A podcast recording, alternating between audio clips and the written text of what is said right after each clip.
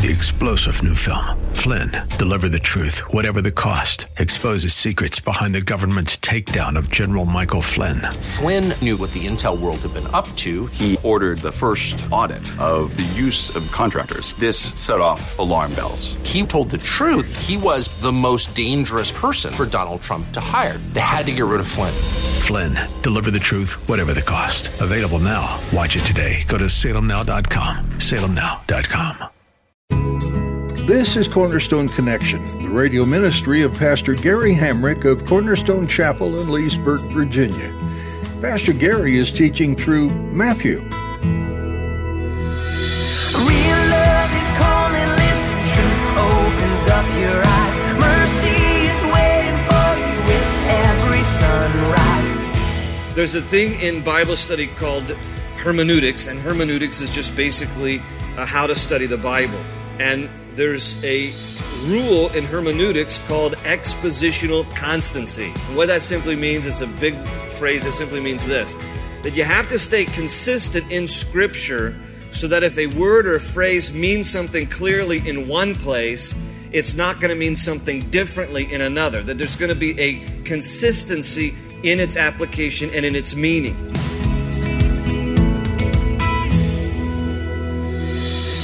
Chances are you've heard your fair share of people claim that the Bible is nothing more than scribbled ideas from a variety of tent dwellers. However, one of the most amazing aspects of the Bible is just how remarkably consistent it is, considering all its writers. In today's message, Pastor Gary will teach you about Bible consistency and what scholars and students refer to as hermeneutics. In his study, you'll learn how to recognize patterns in Scripture that affirm and build integrity throughout the entirety of God's Word.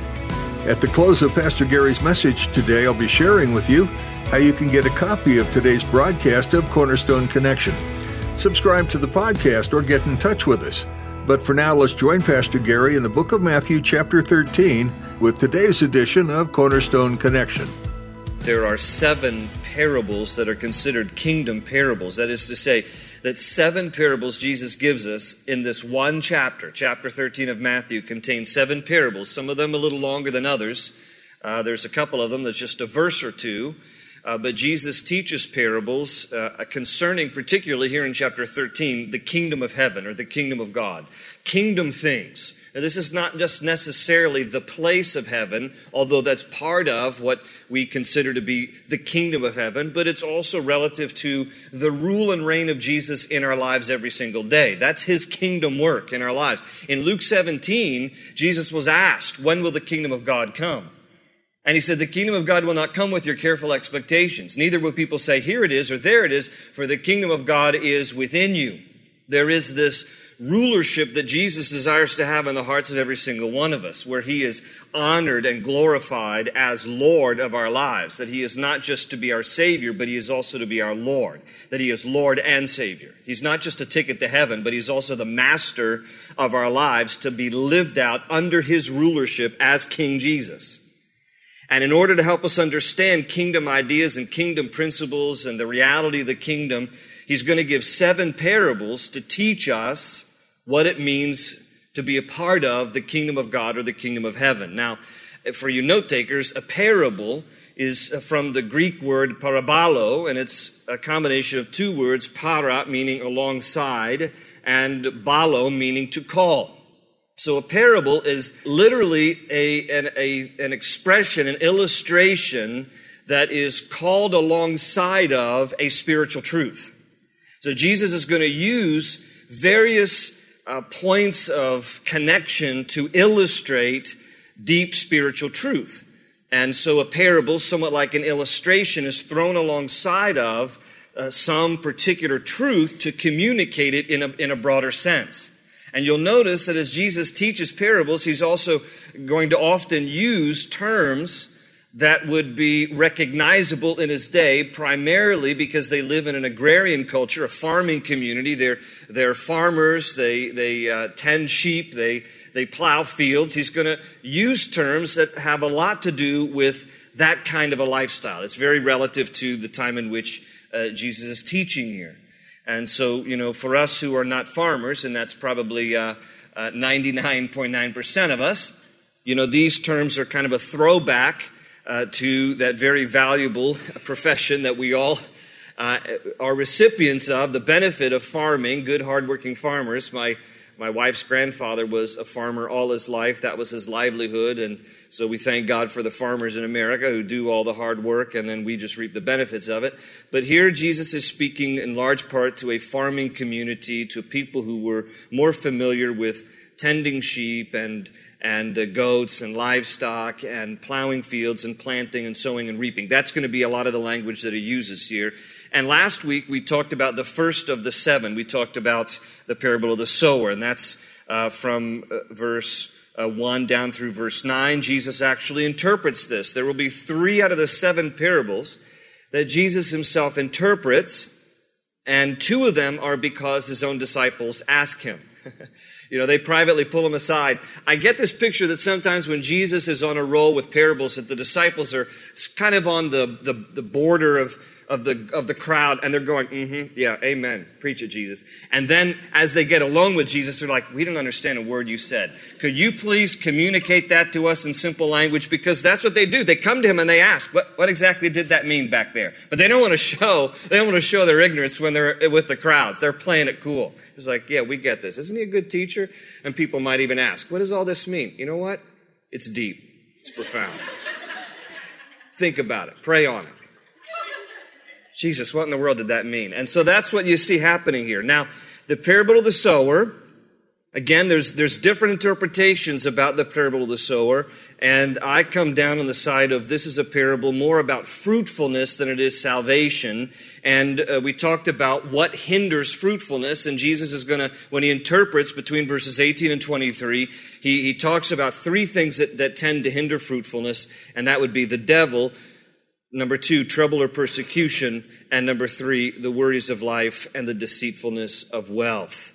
And uh, out of the four soils in the parable, uh, three have their fruitfulness hindered, uh, either because the devil is actively pursuing to keep us from being fruitful, or trouble and persecution and in living out your, your faith in this world will incur some measure of difficulty and trouble, and there's hardship, and sometimes those kind of hardships and trials end up interrupting people's relationship with the Lord, and they're not very fruitful. And, and then the third is this idea of the worries of life begin to crowd in uh, like weeds, uh, the deceitfulness of wealth, not wealth itself. There's nothing wrong with wealth, but the deceitfulness of it, the deceitfulness as in, I'll be happier if I just had more money, those kinds of things uh, come in, crowd out our relationship with the Lord, and cause us to not be fruitful. The only one out of the four that is fruitful here is uh, verse 23, where Jesus says, But the one who received the seed that fell on good soil is the man who hears the word and understands it. He produces a crop yielding a hundred, sixty, or thirty times what was sown. So that was the parable of the sower, and that's where we ended last week. So we're here in verse 24, and it's entitled The Parable of the Weeds. The Parable of the Weeds. Now, not the kind of weeds that some of you smoked back in the 80s. Uh, this is the parable of the weeds, as in things that grow up uh, unnaturally. If you have a King James Bible, uh, this will be called Parable of the Tares. Parable of the Tares. So this is the second on the list, and Jesus is also going to, good for us, he's going to interpret uh, this parable as well uh, further on in the passage, but let's read first what he says. So, verse 24 Jesus told them another parable. The kingdom of heaven is like a man who sowed good seed in his field. But while everyone was sleeping, his enemy came and sowed weeds among the wheat and went away. When the wheat sprouted and formed heads, then the weeds also appeared. The owner's servants came to him and said, Sir, didn't you sow good seed in your field? Where then did the weeds come from? An enemy did this, he replied. The servants asked him, Do you want us to go and pull them up? No, he answered, because while you are pulling the weeds, you may root up the wheat with them. Let both grow together until the harvest. At that time, I will tell the harvesters, first collect the weeds and tie them in bundles to be burned, then gather the wheat and bring it into my barn. Now, again, Jesus is going to interpret this further down, but let's just kind of set the tone and understand some significant things about this parable. Here comes a farmer, uh, and he's, and he's sowing, a man who sows good seed in the field. Uh, it's good seed. There's nothing corrupt about the seed, and the seed grows. But among the wheat that he, that he is sowing grow weeds. Now, in this particular time, uh, and still in Israel today, you can, you can see a particular field grass that looks very similar to wheat before wheat becomes ripe, and it is called darnel grass. And darnel grass looks identical to wheat before wheat is ripened. In fact, before wheat is ripened, they look very similar. You begin to notice the difference when they both mature. When wheat matures, it becomes a golden, but even more significant, when wheat matures, it begins to bend. The head of the, the stalk the, it becomes weightier and wheat bends. Darnel grass stays straight up. And it is somewhat of a picture because when you think about Jesus painting this picture of the kingdom of God, the kingdom of heaven, and we're going to see in a moment where the wheat, the good seed, represents here the sons of the kingdom or believers and the, the weeds or the tares are those who are sown there by the enemy. They are people who are of just simply evil intent. They are the sons of the devil. He's going to get very specific here in the interpretation. But what's significant is that it's a picture of true believers bow in humility. But those who are, are standing upright in a sense of like pride they are rebellious against God. And you can see the difference between the darnel grass and the wheat when they become mature because the wheat bows, almost like it's in humble reverence. But the weeds stand straight up with pride. And Jesus here is drawing this correlation between believers and unbelievers, those who humble themselves before the Lord and those who are proud before God and reject Him. And as a result, when harvest time comes, he gives this command in the parable for his servants to first collect the weeds, tie them in bundles to be burned, and then gather the wheat and bring it into my barn. So there is going to be this reference here to uh, judgment. That's the idea behind the weeds being burned. The wheat is gathered into God's barn. In other words, they're preserved, they're protected, they're taken into eternity.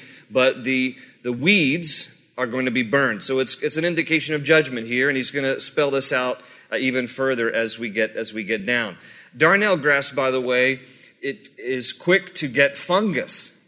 And if you stroll through a wheat field and you, you pluck the head of what you think is wheat and you get darnel grass, it's toxic and it's poisonous. And people get very sick. And so uh, in the parable, he says, wait until harvest time, and then God will make the distinction between the righteous and the unrighteous, between the wheat and the weeds. But uh, very interesting symbolism that he uses here. Things look very similar. People can, can look very similar until the harvest time. And then God, who judges the heart, he knows the difference. Well, he goes on here in parable number three and parable number four are, are really kind of to be taken together uh, because they have similar themes. And uh, parable three is the parable of the mustard seed, and parable four is the parable of the yeast. Now, as we look at these two parables together, I want you to note with me that these are not parables that indicate something lovely about the kingdom. These are parables that indicate something troubling about the kingdom. Not everything about the parables is warm and fuzzy. Some of the stuff that Jesus says here is to make us understand that there are some aspects of the kingdom that we need to be aware of. That there's sometimes an ungodly, unrighteous influence within the kingdom that we need to be particularly concerned about. And so uh, that's the first one. Number three, the parable of the mustard seed. And so in verse 31, he told them another parable. The kingdom of heaven is like a mustard seed which a man took and planted in his field. Though it is the smallest of all your seeds, yet when it grows, it is the largest of garden plants and becomes a tree, so that the birds of the air come and perch in its branches. Let me read the next one also. He told them still another parable. The kingdom of heaven is like yeast that a woman took and mixed into a large amount of flour until it worked all through the dough. Now, there's a thing in Bible study called hermeneutics, and hermeneutics is just basically uh, how to study the Bible. And there's a rule in hermeneutics called expositional constancy. And what that simply means, it's a big phrase that simply means this that you have to stay consistent in Scripture so that if a word or a phrase means something clearly in one place, it's not going to mean something differently in another. That there's going to be a consistency in its application and in its meaning.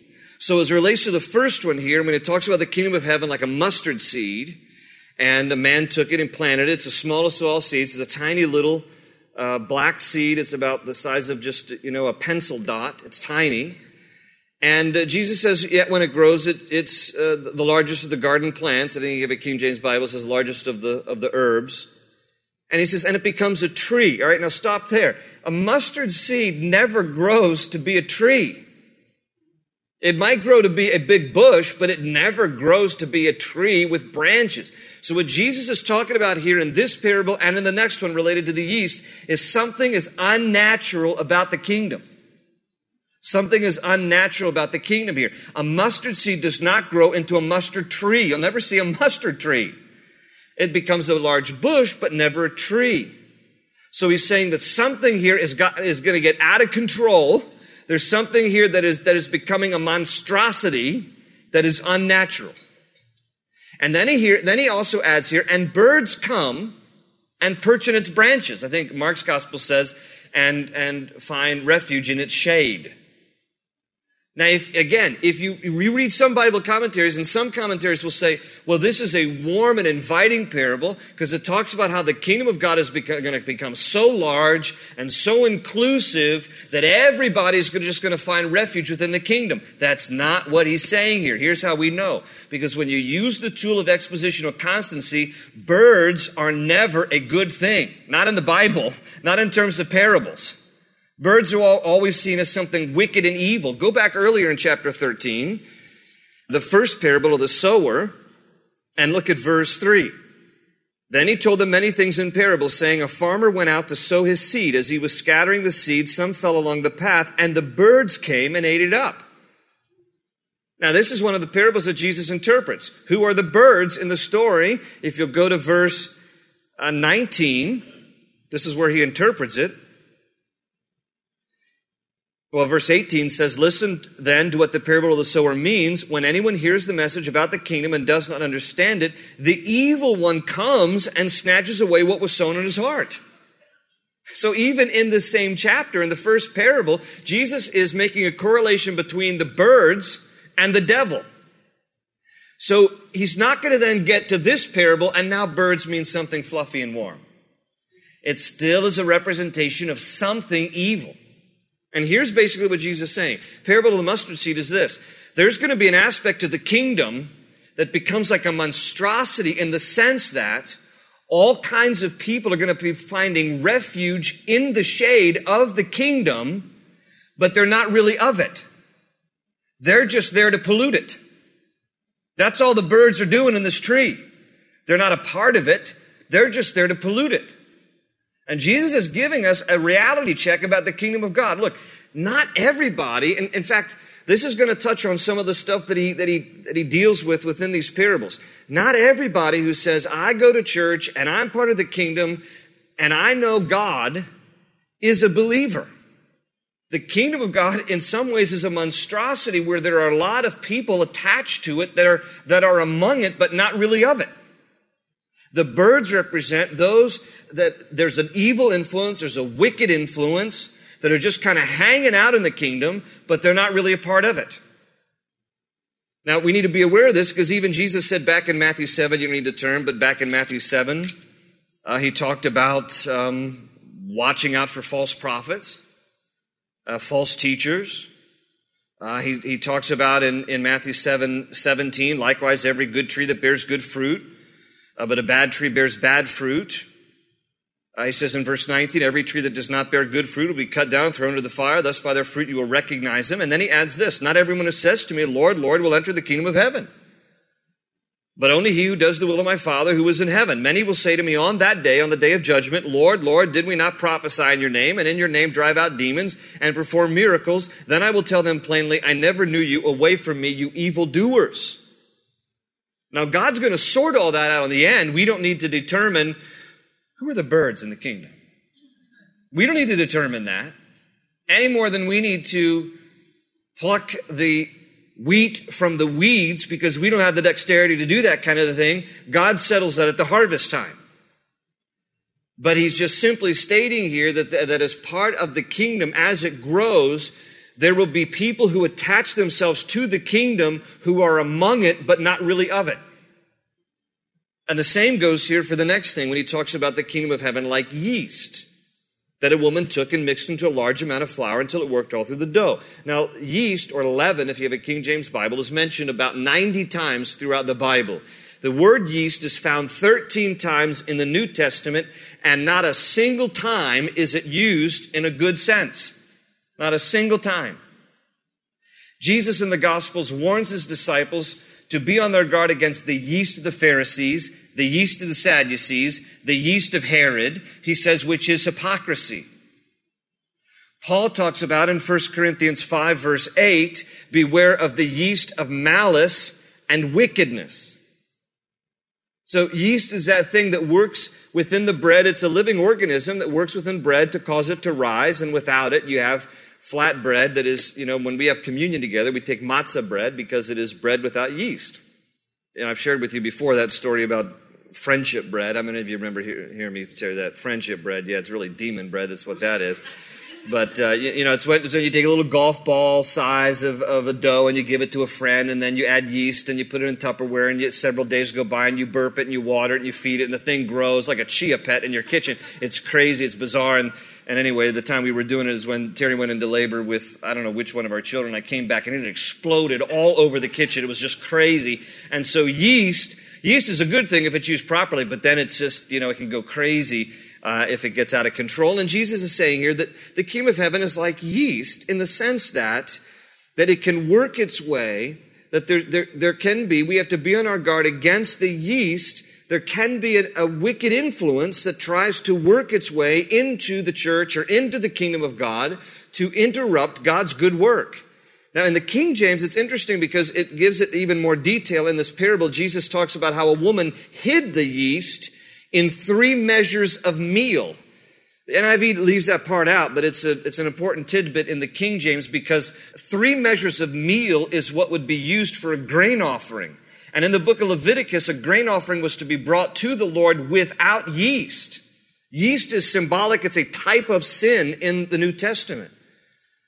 And so Jesus is saying something here about the evil intent that the enemy will have to try to infiltrate. Paul, when he was meeting with the Ephesian elders in Miletus in the book of Acts, he said, Be on your guard. He says, For even after I leave, savage wolves will come in among you to draw away disciples after themselves. There has to be an awareness that even in every church and even in, in the kingdom, there will be people at work who are among it, but really not of it. They, they are like the monstrosity within the mustard tree. They are like yeast working within the kingdom. So these are kind of parables of warnings. These are parables of warnings. In verse 34, Jesus spoke all these things to the crowd in parables. He did not say anything to them without using a parable. So was fulfilled what was spoken through the prophet I will open my mouth in parables, I will utter things hidden since the creation of the world.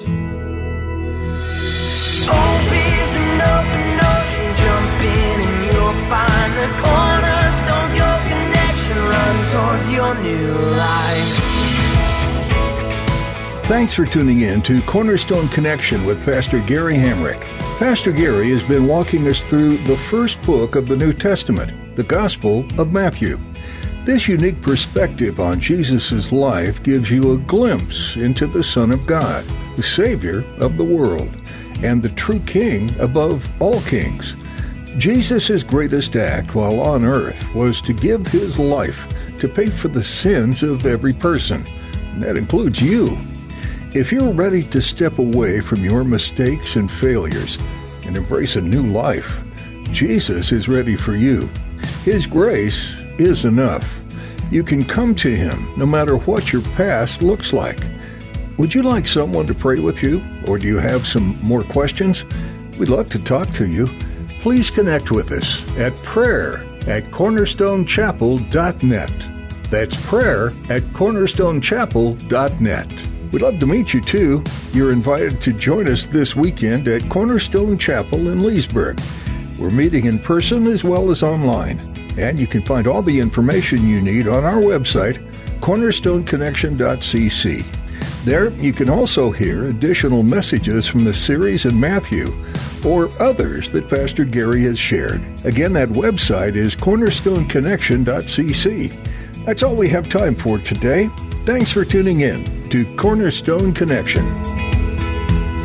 They say you're a wandering soul, that you've got no place to go, but still you know